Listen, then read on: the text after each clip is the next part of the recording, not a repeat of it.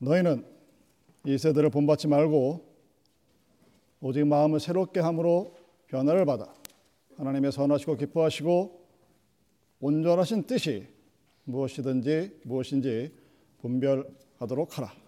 아멘. 지난주에 여러분들이 올해는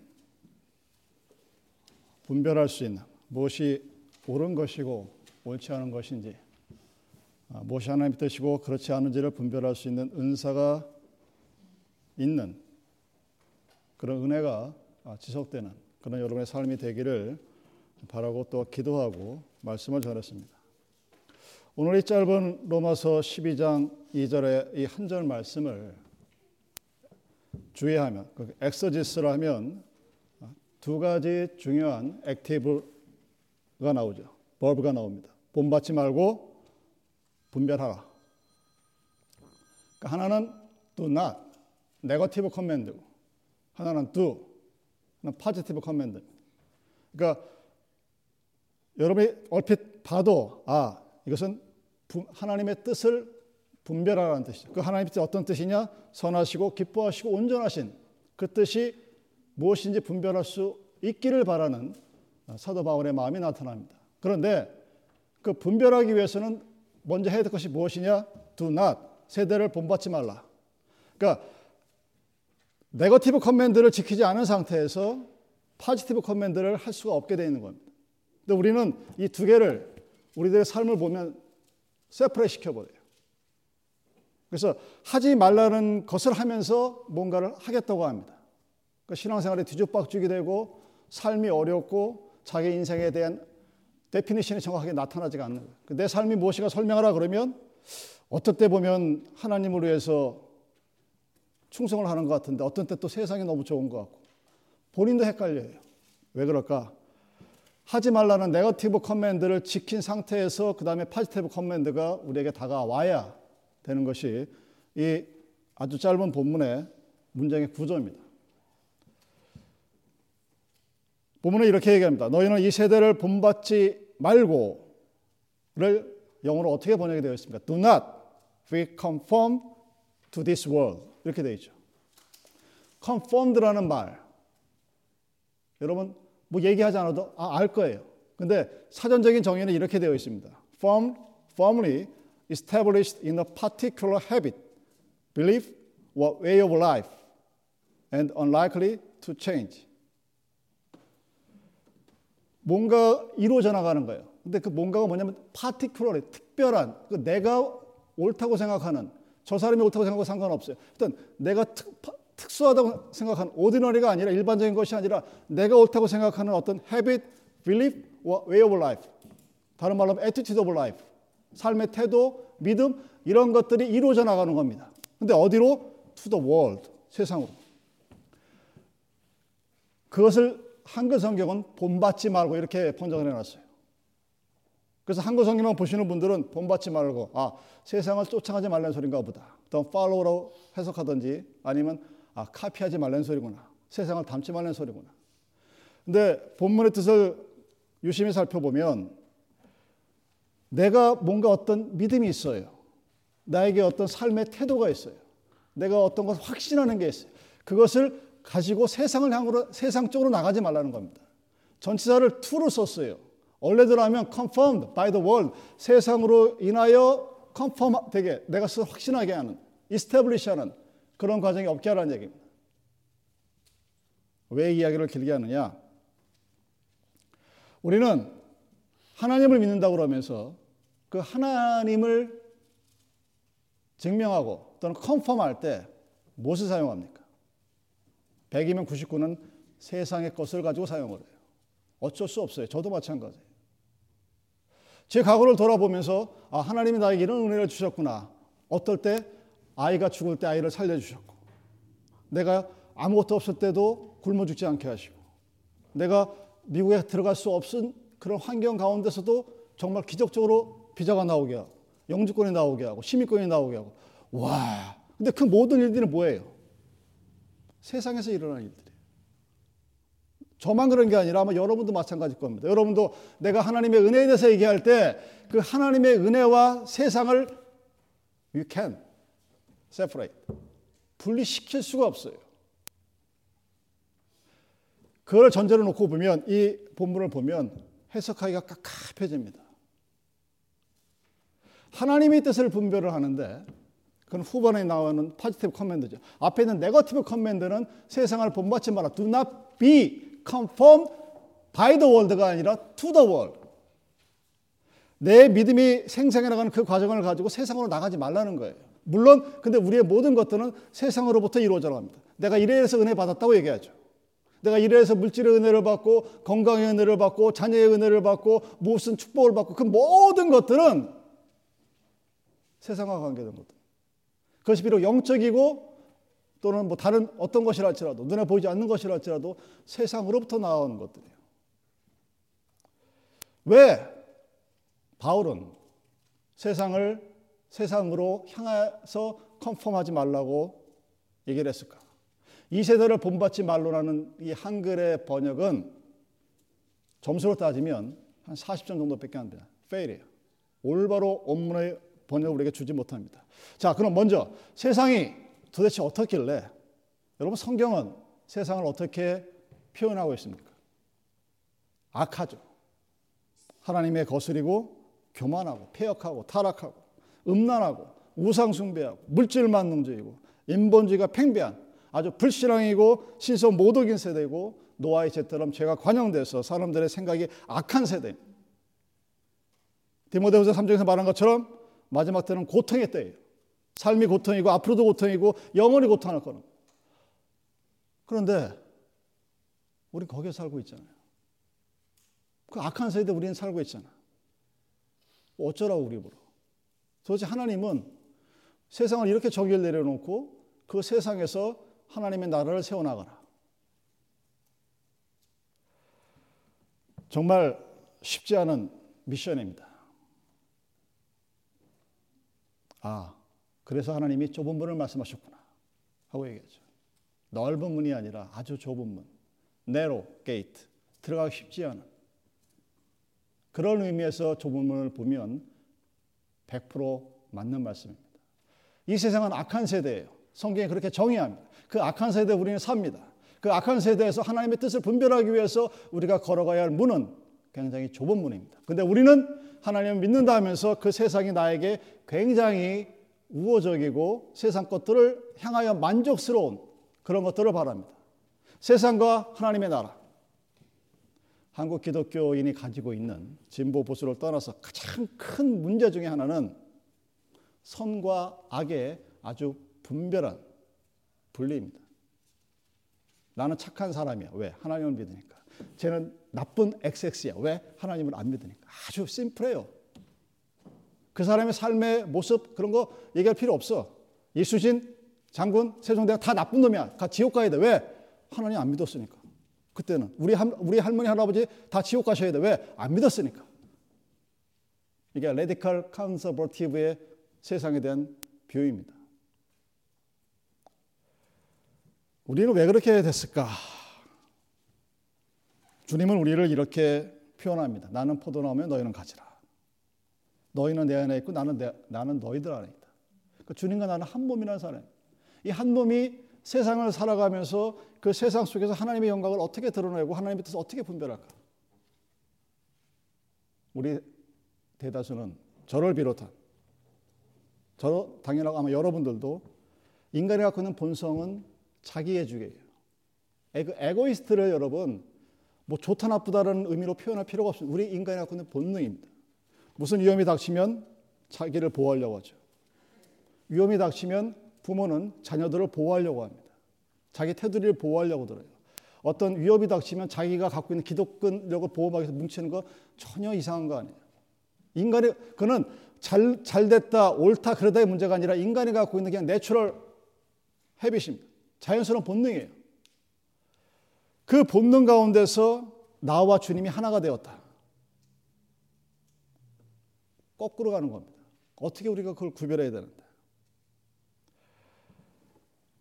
하나님이 우리에게 이렇게 말씀하시죠. 내가 너희를 구원했다. 그 사람들은 구원의 은혜를 말합니다.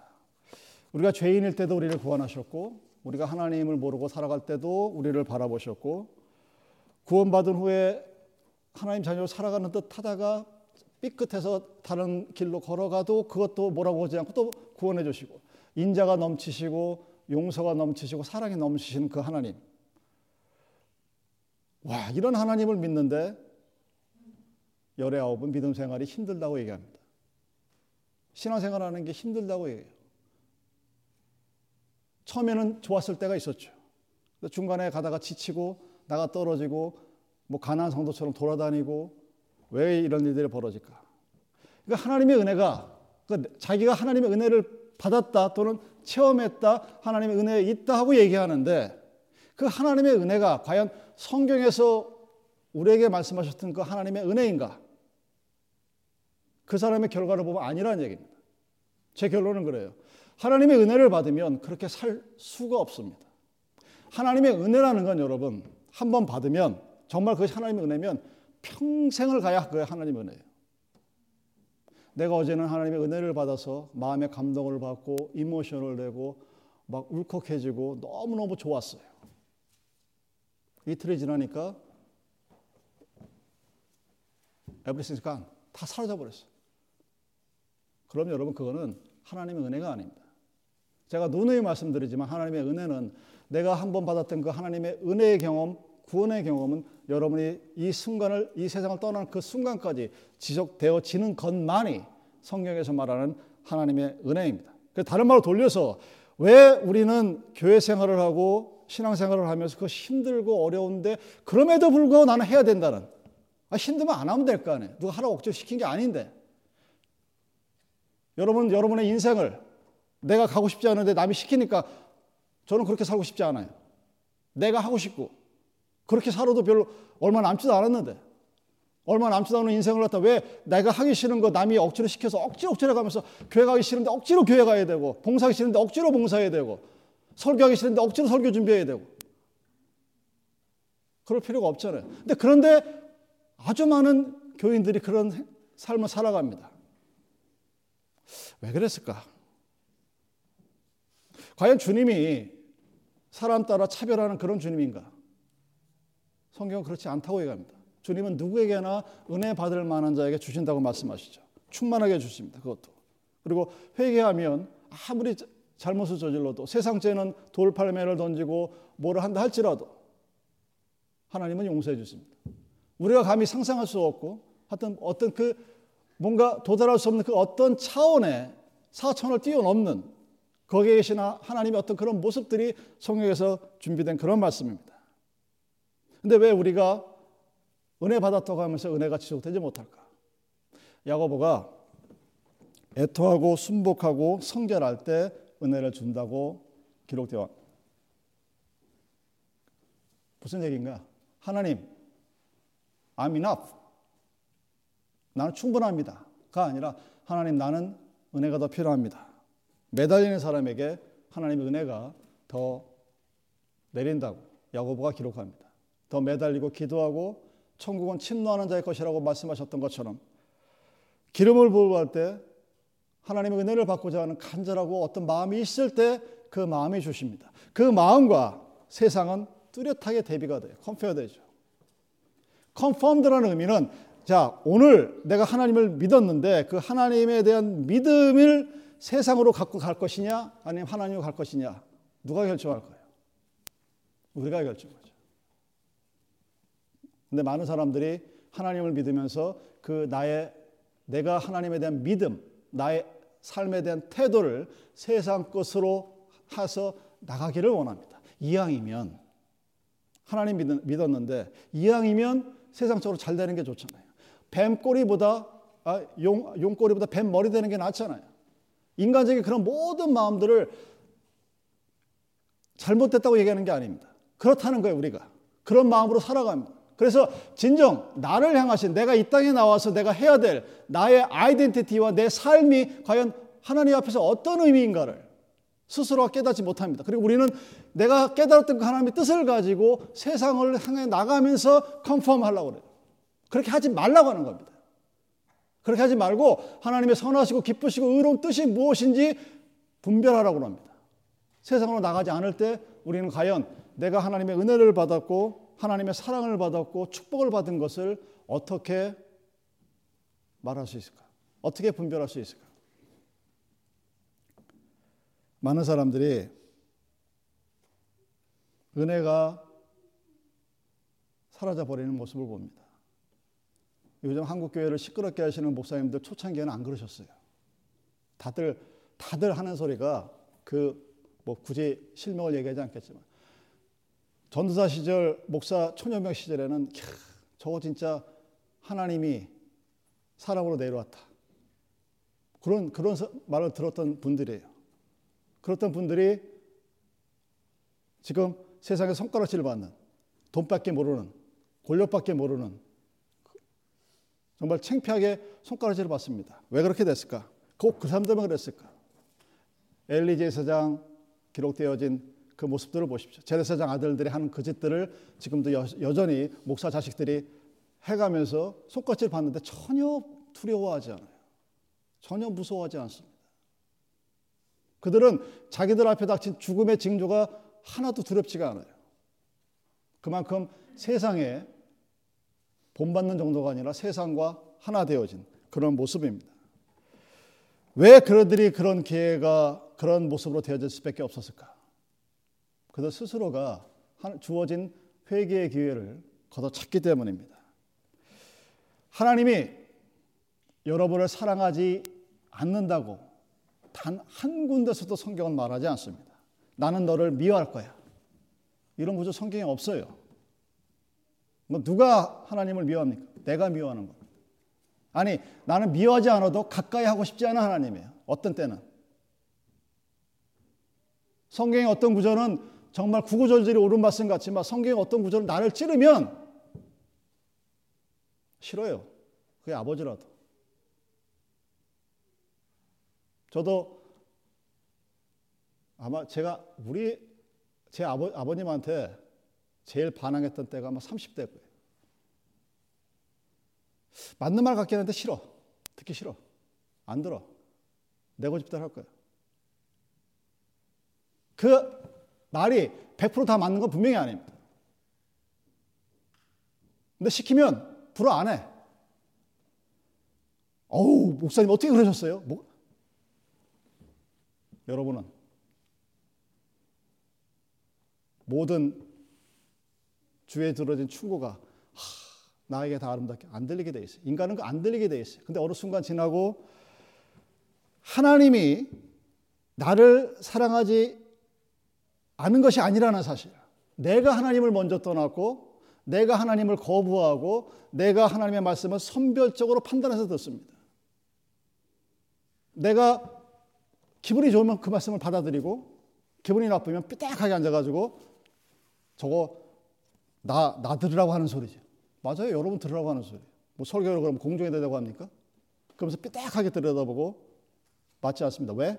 내가 스스로 차버리는 거예요.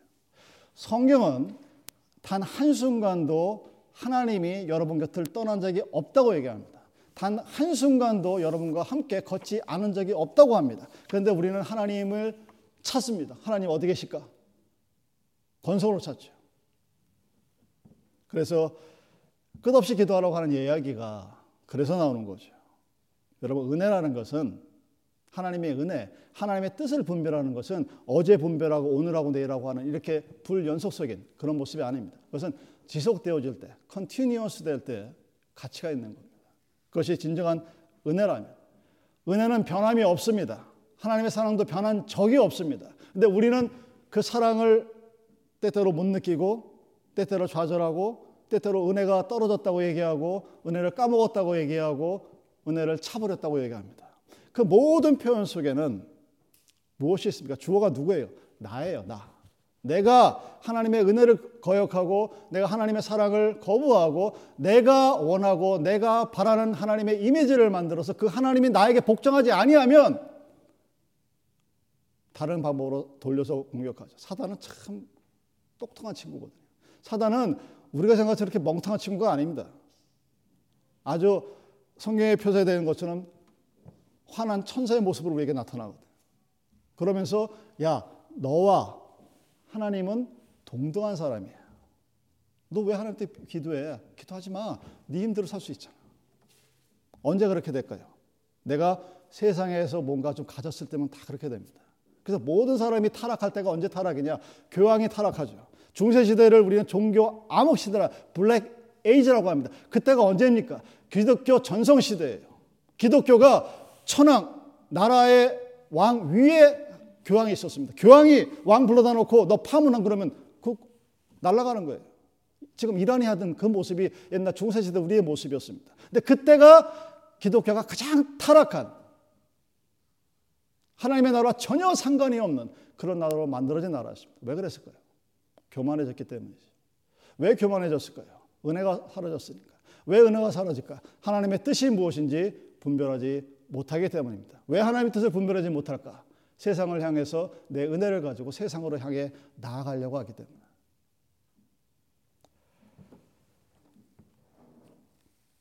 여러분, 왜 기도하라고 얘기할까? 근데 목사님은 왜 기도하는 소리를 하지 않을까? 그 매일 해야 되는 걸 어떻게 매일 기도를 합니까? 매일 얘기를 합니까? 여러분, 어제 밥 먹었다고 오늘 밥 안 먹어도 괜찮아요? 아니죠. 하루에 세 번을 먹든 두 번을 먹든 먹어야 될 거 아니에요. 간헐적 단식을 해서 하루에 한 번을 먹든 어쨌든 먹어야 될 거 아니에요. 하루에 한 번 이상. 기도도 마찬가지입니다. 그렇지 못하기 때문에 은혜가 떨어졌다 올라갔다 신앙생활이 내려갔다 올라갔다. 그래서 하나님의 관계가 단절이 되는 겁니다. 관계가 끊어졌는데 릴레이션십이 사라져 버렸는데 하나님의 뜻을 당연히 분별할 수가 없죠. 그래서 누가복음 21장 36절 이러므로 너희는 장차 올 이 모든 일을 능히 피하고 인자 앞에 서도록 항상 기도하며 깨어 있으리라. 단지 등불 든 다섯 처녀에게만 하는 소리가 아닙니다. 우리가 하나님의 뜻을 분별하지 못하고 살아가게 되면 어느 순간 어느 길로 빠질지 저를 비롯한 어느 누구도 장담할 수 없습니다. 내가 어제까지는 성령이 충만했었는데 갑자기 하나님의 뜻에 반하는 그런 행위를 어느 누구도 다 할 수가 있다는 것입니다. 여러분, 주님이 만나고 싶죠. 주님을 만나고 주님하고 대화하고 어떻게 그렇게 할 수 있을까? 여러분이 어떻게 주님을 만날지 모르겠지만 에녹처럼 주님을 기쁘시게 하는 증거가 분명히 있어야 됩니다. 그 에녹이 어떤 사람입니까? 하나님과 함께 걸었다. 아주 다, 아주 간단한 단 한마디의 구절로 묘사되어 있지만 그것보다 더 우리와 하나님과의 관계를 묘사한 구절도 또한 찾아보기 어렵습니다. 우리 삶에서 여러분의 삶에서 가장 중요한 것은 바로 주님과의 관계입니다. 하나님과 특별한 관계가 없어도 살 수가 있는데 그게 무슨 의미일까요? 왜 성경은, 왜 주 기도문은 우리들에게 일용할 양식, 데일리 브레드를 준 것에 대해서 감사라고 하셨을까? 여러분 감사하십니까? 오늘 내가 아침을 맛있게 먹고 또 점심도 먹고 먹으면서 어 내일 아침에 뭘 먹지? 냉장고에 아무것도 없는데 그런 걱정하지 않고 그 하나하나에 감사할 수 있는 것 그것은 주님과의 관계가 지속되기 때문에 가능한 겁니다. 왜 하나님이 만나를 주실 때 하루에 먹을 양의 만큼만 주셨을까? 안식일 전에만 이틀의 양식을 주셨고 그 이야기는 그것만으로도 충분하다는 의미입니다. 세상과 하나님의 나라의 다른 점 중에 하나가 바로 그거죠. 근데 우리는 그것으로 충분함을 못 느낍니다. 출애굽기 기록되어 있는 것처럼 더 쌓아뒀다가 썩고 죽을 때 아무것도 가져가지 못하고 남겨놓은 재산 가지고 자식들 싸우게 만들고 하나님의 나라의 영광에 쓰이지도 못하게 하는 이런 어리석은직들이 계속 되풀이되는 이유가 무엇이냐? 나와 하나님의 관계가 끊어져 있기 때문입니다.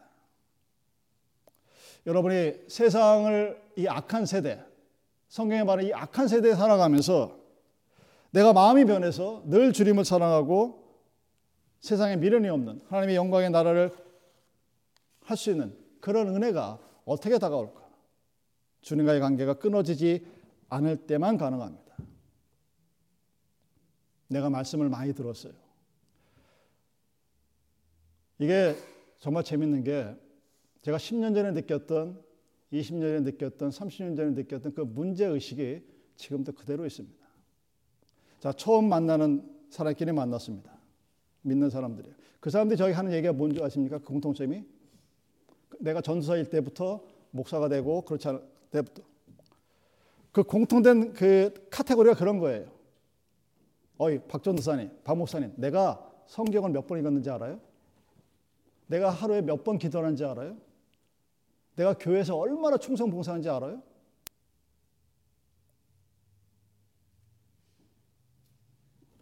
오늘 본문에 한번 대비시켜 보십시오. 무엇을 무슨 얘기입니까? 그렇게 컨펌하는 거예요. 내가 이렇게 하나님 앞에 충성했고, 내가 이렇게 하나님 앞에 열심을 했고, 내가 이렇게 하나님 앞에 열심히 했어. 그러니까 당신 나 처음 보지. 나 이런 사람이야. 날 알아줘. 하는 거예요. 잘못된 거예요? 잘못했다고 얘기할 수 없죠. 믿는 사람이 하나님 말씀을 듣고 그 말씀을 실행하고 말씀대로 사는 게 뭐가 잘못된 거예요? 근데 왜 이 얘기를 할까? 여러분 은혜는 모든 사람이 은혜 체험을 합니다. everybody 다 할 수 있어요. 은혜 체험을 하지 않으면 하다못해 세례 받을 때 하나님을 당신의 구주로 믿습니까? 할 때 예 라는 말이 안 나와요. 사단이 딱 잡고 있습니다. 그러니까 그 얘기를 한다는 소리는 정말 그 믿음이 어떤 믿음인지 모르겠지만 하나님만이 아실 얘기지만 어쨌든 은혜 받았다는 소리입니다. 은혜 체험을 합니다. 근데 더 중요한 것은 그 은혜 체험이 끝없이 이어지느냐, continuous하게 나가느냐 하는 문제예요. 대부분의 한국 기독교는 그 은혜의 체험에서 끝나버립니다. 그리고 그것이 아주 먼 옛날 나의 첫사랑 이야기가 되어버리는 거예요. 그 지금은 기억도 아련해. 그런 상태에서 장로가 되고 목사가 됩니다. 그럼 교회는 세상과 다른 것이 아니라 점점 세상과 똑 닮아지는 교회로 갈 수밖에 없는 그 구조적인 문제가 은혜의 체험에서 끝나버리기 때문입니다. 여러분, 은혜는 체험하는 것은 누구나 다 할 수 있어요. 아니, 체험, 은혜를 체험하지 못하면 교회를 다니면서 주일 예배를 지킨다는 게 쉽지 않은 일일 것입니다. 체험에서 멈추면 그것은 믿음의 공동체가 아닙니다. 그 은혜의 체험이 끊임없이 이어져야 돼요. 그것은 마치 내가 한 달 전에 밥을 먹은 것임에도 불구하고 매일매일 밥을 먹어야 되는 것과 마찬가지입니다. 굳이 예수 그리스도가 주 하나님께 대한 기도를 가르칠 때 내가 너에게 주신 daily bread에서 감사하라고 기도하신 것처럼 우리는 매일매일 하나님 앞에 감사할 무엇인가가 있어야 되는. 그리고 무엇인가가 있게 하나님과의 관계가 유지되어야 된다는 사실입니다. 그랬을 때 기름 부음이 하나님의 anointment가 성령의 임하심이 성령의 축복이 우리에게 다가오는 것입니다. 그래서 여러분들이 잘하면 잘한 만큼 하나님께서 은혜를 허락하시고 은사를 허락하시죠. 우리가 어린아이 같은 신앙이었을 때는 적과 같은 단단하지 않은 그런 음식을 우리를 먹여 살려서 영적으로 단단케 해주시고 어른이 되어서 딱딱한 음식을 삼킬 수 있을 때는 그렇게 먹게 해주시죠. 그걸 근데 그렇게 못하니까 그래서 영적인 어느 아이들만 양산이 되니까 사도 바울이 땅을 치고 한탄하는 겁니다. 오늘 여러분들에게 누가 제가 또는 성경이 내 가슴을 정말 콕 찌르는 어우 왜 저렇게 아픈 말을 하지? 교회를 떠나는 사람들의 앙케이트 조사한 있습니다. 한국교회문제연구소라는 단체에서 아주 강범위하게 5만 명의 사람을 샘플로 해서 조사를 했습니다. 왜 교회를 떠났습니까? 목사가 나를 아프게 해요. 목사가 나를 가르치려고 들어요. 내가 나이가 몇 살인데. 물론 잘못된 그런 목사의 행태를 지적할 수도 있겠지만 또한 돌려서 얘기하면 여러분 성경은 여러분이 성경 얼마나 읽으셨는지 모르겠는데 저는 읽을 때마다 마음이 아파요. 찔려요. 아니 다른 말로 찔려. 어이씨 이렇게 나한테 그냥 내가 싫어하고 내가 뭐라 그 약점을 내보기 싫은 뭐 그런 그런 감정들 있잖아요. 어, 나 이런 사람이 아닌데 너 그렇잖아. 막 찔러대요. 아파. 예전에는 예전에 처음 성경 읽을 때는 그냥 미친 듯이 읽었어요. 미친 듯이 3일 만에 읽기도 하고 일주일 만에 읽기도 하고 미친 듯이 읽어만 나가다가 어느 날 갑자기 딱 멈춰서 한 구절 두 구절 읽어갈 때 그때마다 아파요. 그래서 보기가 싫어. 아, 아파서 보기가 싫은 거예요. 왜? 성경이 나를 힘들게 하니까. 성경이 내, 내 아픈 약점을 콕콕 찔러버리니까. 내 위크 포인트를 찔러대니까. 난 다리가 아픈데 다리를 때리면 얼마나 믿겠어요. 그런데 단지 아프기만 한 건 아니죠. 내가 누군지를 하나님께서 알게 해주시죠. 내가 아무리 선한 모습을 가지고 목사인 것처럼 행동해도 하나님 보시기에는 아닌 경우가 많거든요. 세상은 사랑하는 것 같지만 세상보다 나를 더 사랑하고 세상을 등지고 살아가는 것 같지만 뭐, 여러분 노래 불렀죠. 세상 뭐 자랑 하나도 없고. 그러면 정말 이, 그 주예수보다 더 귀한 것은 없네라는 이 노래를 부르는 게 우리 교인들의 신앙이었으면 교회는 정말로 멋있는 교회일 거예요. 정말로 세상과 다른. 왜? 세상은 자랑하지 않잖아요. 근데 우리가 살고 있는 이 세상에 있는 교회는 무엇을 자랑합니까? 세상은 자랑하잖아요. 여러분 아니라고 하실 거예요? 분별 못 합니다. 그래서 힘든 거예요. 그런데 주님은 그 때에 맞게 주십니다. 제가 어렸을 때는 그냥 다 사랑한다고 그러셨어요. 내가 무슨 말을 해도 무슨 것을 해도 다 네가 최고다 그러셨어요. 신앙이 지나고 자라고 때리는데 맞았는데 아픈데 그 아픈 것에 반항하기보다는 순종하게 됩니다. 그것이 바로 은혜를 지속시켜 나가는 방법입니다. 근데 언제 튀어나가느냐? 주님과의 관계가 끊어졌을 때입니다. 이 세대를 본받지 말라. Do not be conformed to the world. Do not be conformed by the world. 세상에 의하여 너를 하지가 아니라 그 내 establish my belief를 그 particular belief를 가지고 세상으로 나가지 말았을 때 우리는 하나님의 선하시고 의로우시고 아름다운 뜻이 무엇인지 분별할 수 있는 possibility가 우리에게 다가온다는 겁니다. 어떻게 하나님과의 관계가 끊임없이 유지되어질 때 어떻게 유지되어집니까? 말씀을 계속 듣고 내가 어제 봤다고 내가 50번 읽었으니까 나는 안 읽을 거야.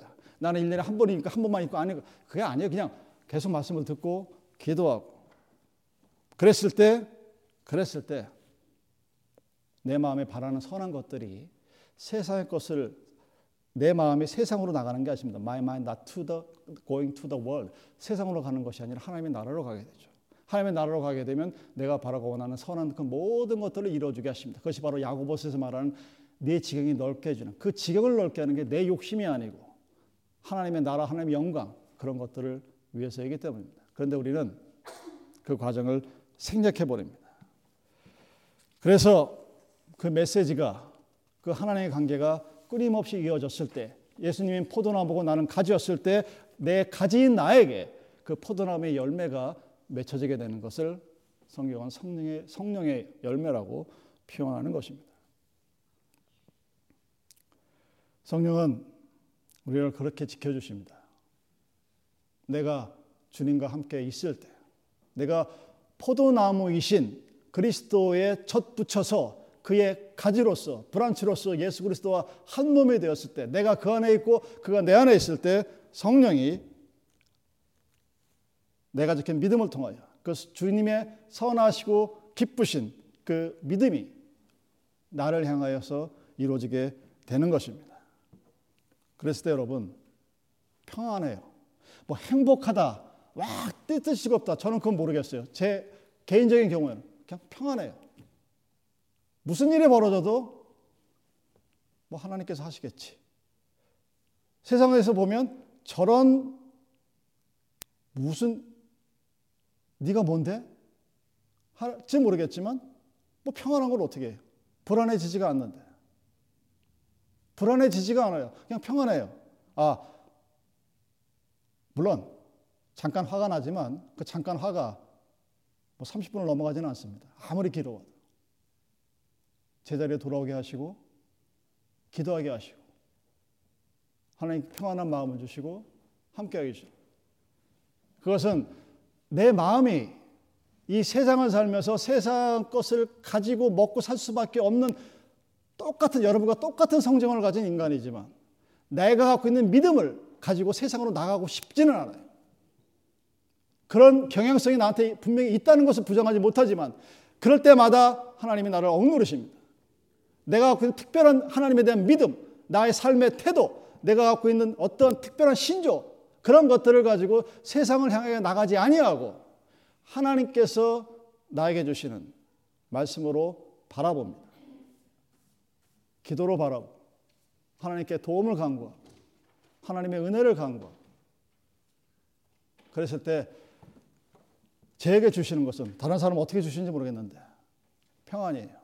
말 그대로 평안합니다. 한국의 베이비 부모라고 불러지는 세대가 58년 개 때부터 63년까지입니다. 제가 딱 그 가운데 있어요. 저희 동기들 가끔가다 연락해 보면 직장 다니는 애들은 별로 없고 지금부터 깝깝한 거예요. 지금부터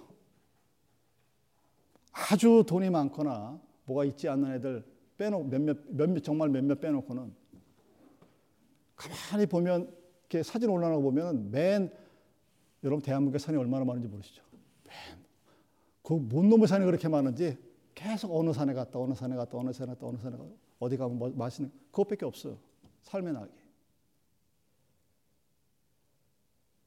사랑하는 여러분, 여러분의 삶의 모습을 한번 되돌아보십시오.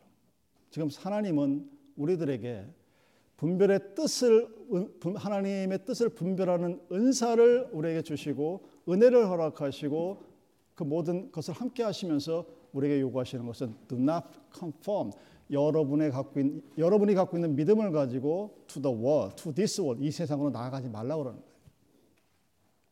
세상으로 인해서 내 믿음이 생겨지는 그런 의미가 아니라 내가 뭔가를 가지고 하나님을 가지고 세상에 뭔가를 하기 위해서 나가는 것이 아니라 하나님의 선하시고 의로우시고 아름다운 뜻을 분별할 때 그 하나님의 뜻이 이 세상에 있는 것들을 컨펌하게 만드는 그런 사람이 여러분들이 되기를 원하시는 것입니다. 어떻게? 주님과의 관계를 끊임없이 이어 나갈 때 가능한 얘기입니다. 여러분의 삶이 모든 관계 중에서 가장 중요한 것이 하나님과 나와의 관계입니다. 나와 하나님의 관계가 끊어진 상태에서 그 어떤 인간이 만들어 놓은 관계도 불안정할 수밖에 없어요. 그 불안정한 것들이 우리를 어렵게 합니다. 나와 주님과의 관계가 우리 삶의 처음이자 마지막입니다. 여러분이 그 믿음 가운데 살아갈 때 우리는 이 세상 속에 살아가지만 내가 믿는 하나님의 믿음을 가지고 세상으로 향해 나가지 않습니다. 세상을 본받지 말라가 아니라 하나님을 가지고 하나님을 가지고 세상으로 나가려고 하지 않습니다. 하나님의 은혜로 그 세상이 갖고 있는 것들을 하나님의 나라로 영광으로 변화시킬 수 있는 그런 삶을 살아갈 수 있게 됩니다. 예수님은 포도나무로 비유하십니다. 우리는 그 포도나무에 접붙인 가지가 된 그래서 원래 딴 곳에 있었는데 하나님이 딱 그 가지를 잘라서 포도나무에다 칼집을 내고 거기에 딱 꽂아놨을 때 신기하게 살아요. 여러분 조금 있으면 이제 봄이 오죠. 3월 초가 됐을 때 개나리를 한번 다 잘라보세요. 개나리 잘라가지고 아무데나 한번 심어보세요. 다 자라요. 잘라버렸는데 와, 저 지금도 신기해. 우리 집에 있는 개나리 다 그렇게 만드는 거예요. 요만한 개나리 갖다가 매년 잘라가지고 계속 하나 심으면 그것이 계속해서 자라나가.